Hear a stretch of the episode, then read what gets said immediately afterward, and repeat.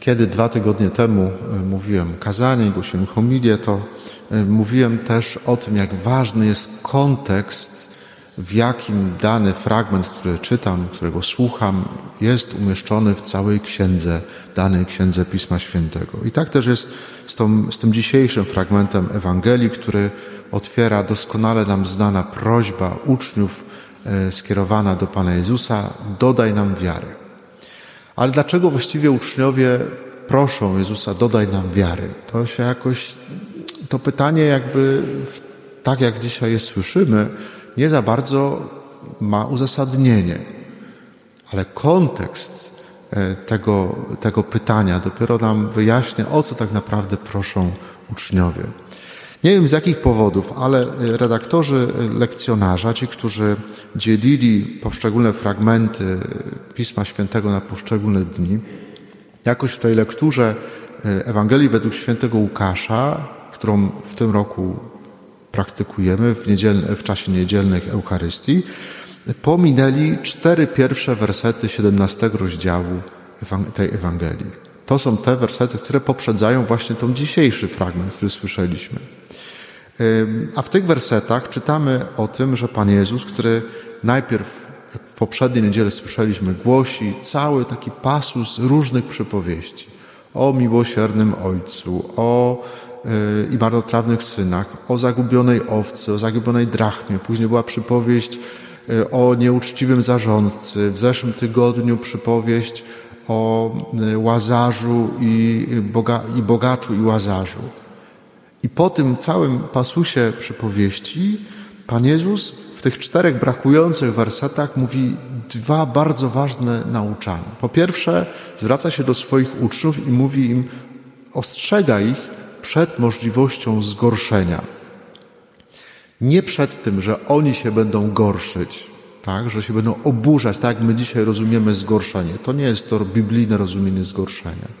Biblijne rozumienie zgorszenia to znaczy, że ja kogoś moim zachowaniem dopro, czynię gorszym.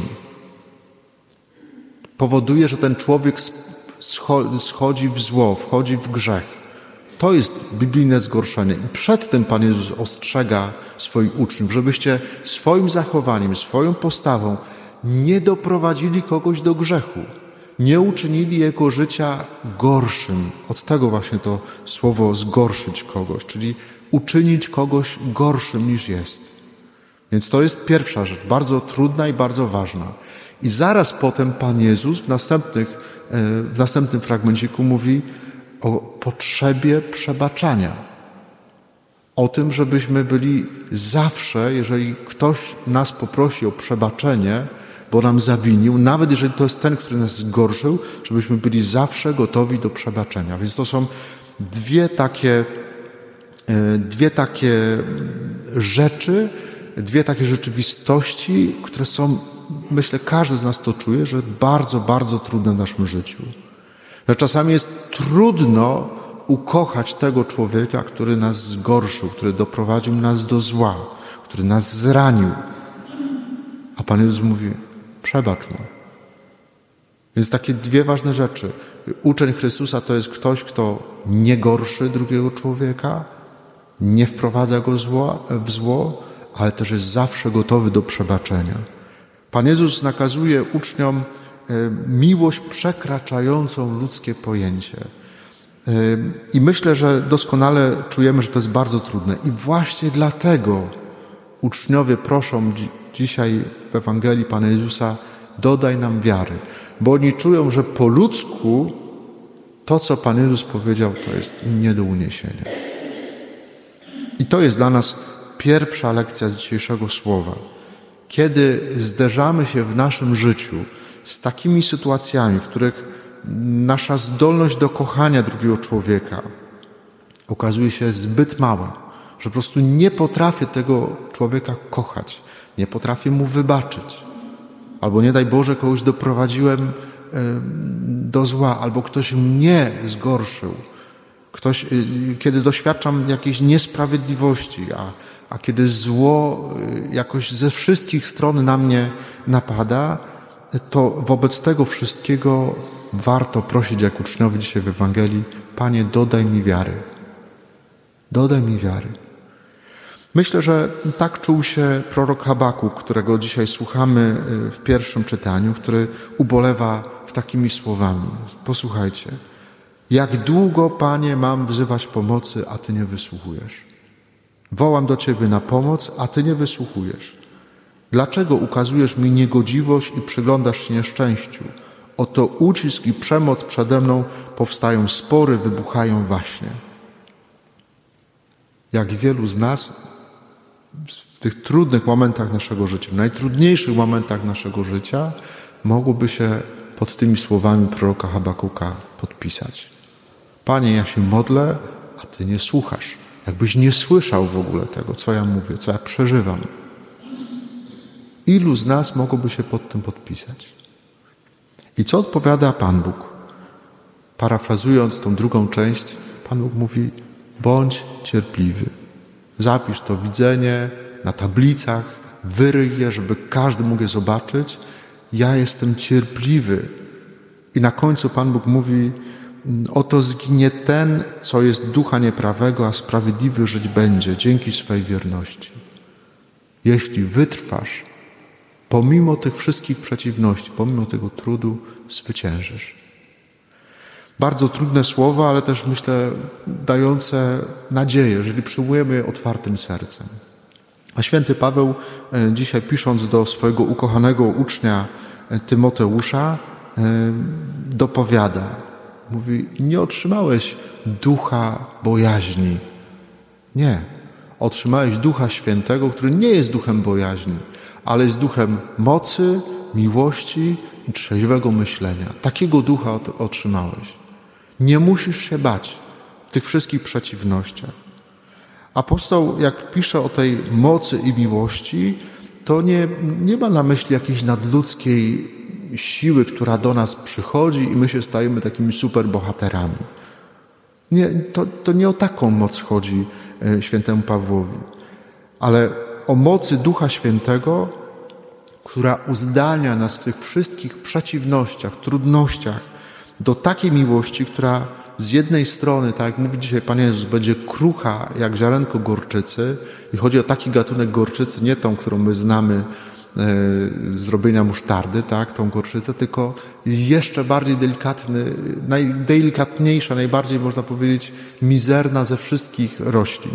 I Pan Jezus mówi o, taki, o takim ziarnku gorczycy.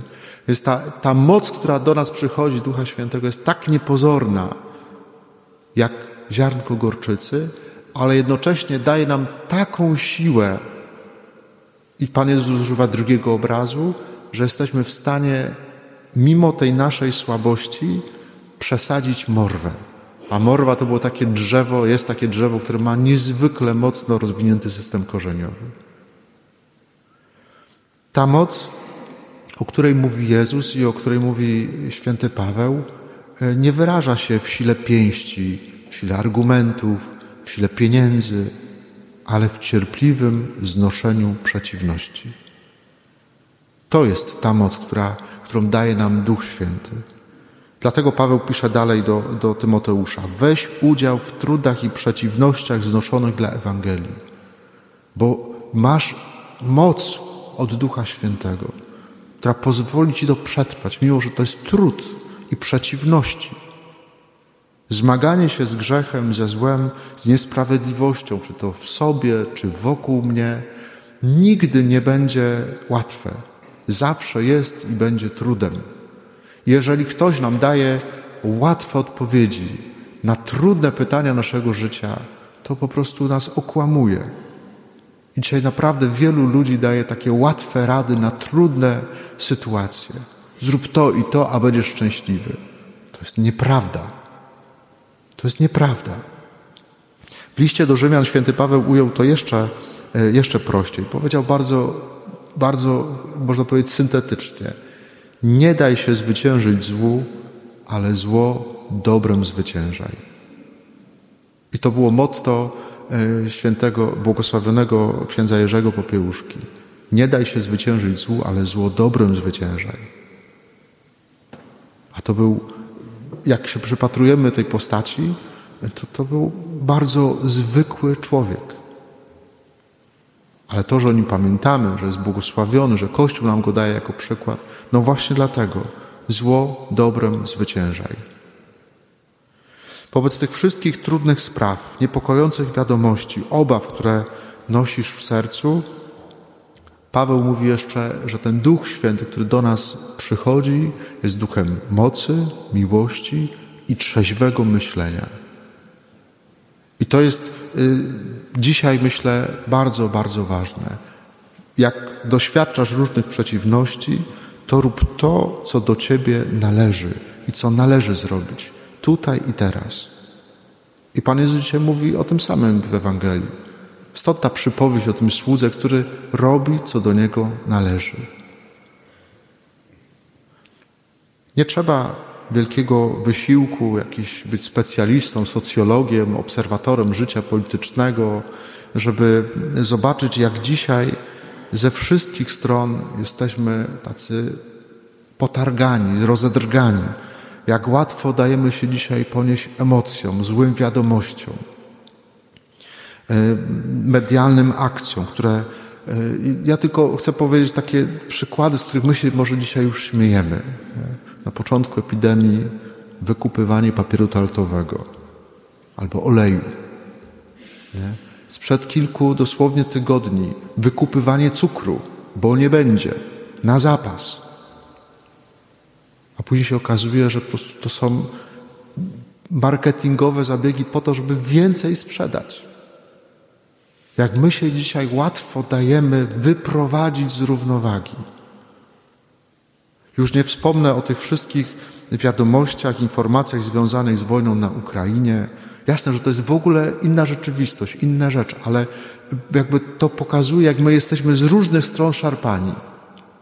Te wiadomości o, o, odnośnie węgla, gazu, cen prądu, jak to wszystko nas szarpie. Myślę, że wobec tego wszystkiego bardzo nam dzisiaj jest potrzebny ten dar, o którym piszę, który my mamy od Ducha Świętego. Dar mocy, miłości, a przede wszystkim chyba tego trzeźwego myślenia.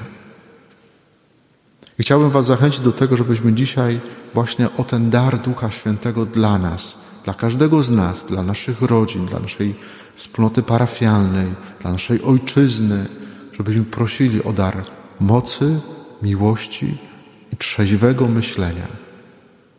Żeby Pan Bóg dał nam rozeznać, co trzeba zrobić, w jaki sposób temu wszystkiemu, co, co nas czeka, czego nie znamy, co może nas przeraża, w jaki sposób do tego wszystkiego podejść, jak się w tym wszystkim odnaleźć. Pan Bóg za nas tego nie załatwi, ale to, co nam dzisiaj mówi Słowo Boże, że chce w tym wszystkim być z nami, jeśli Mu na to pozwolimy. Amen.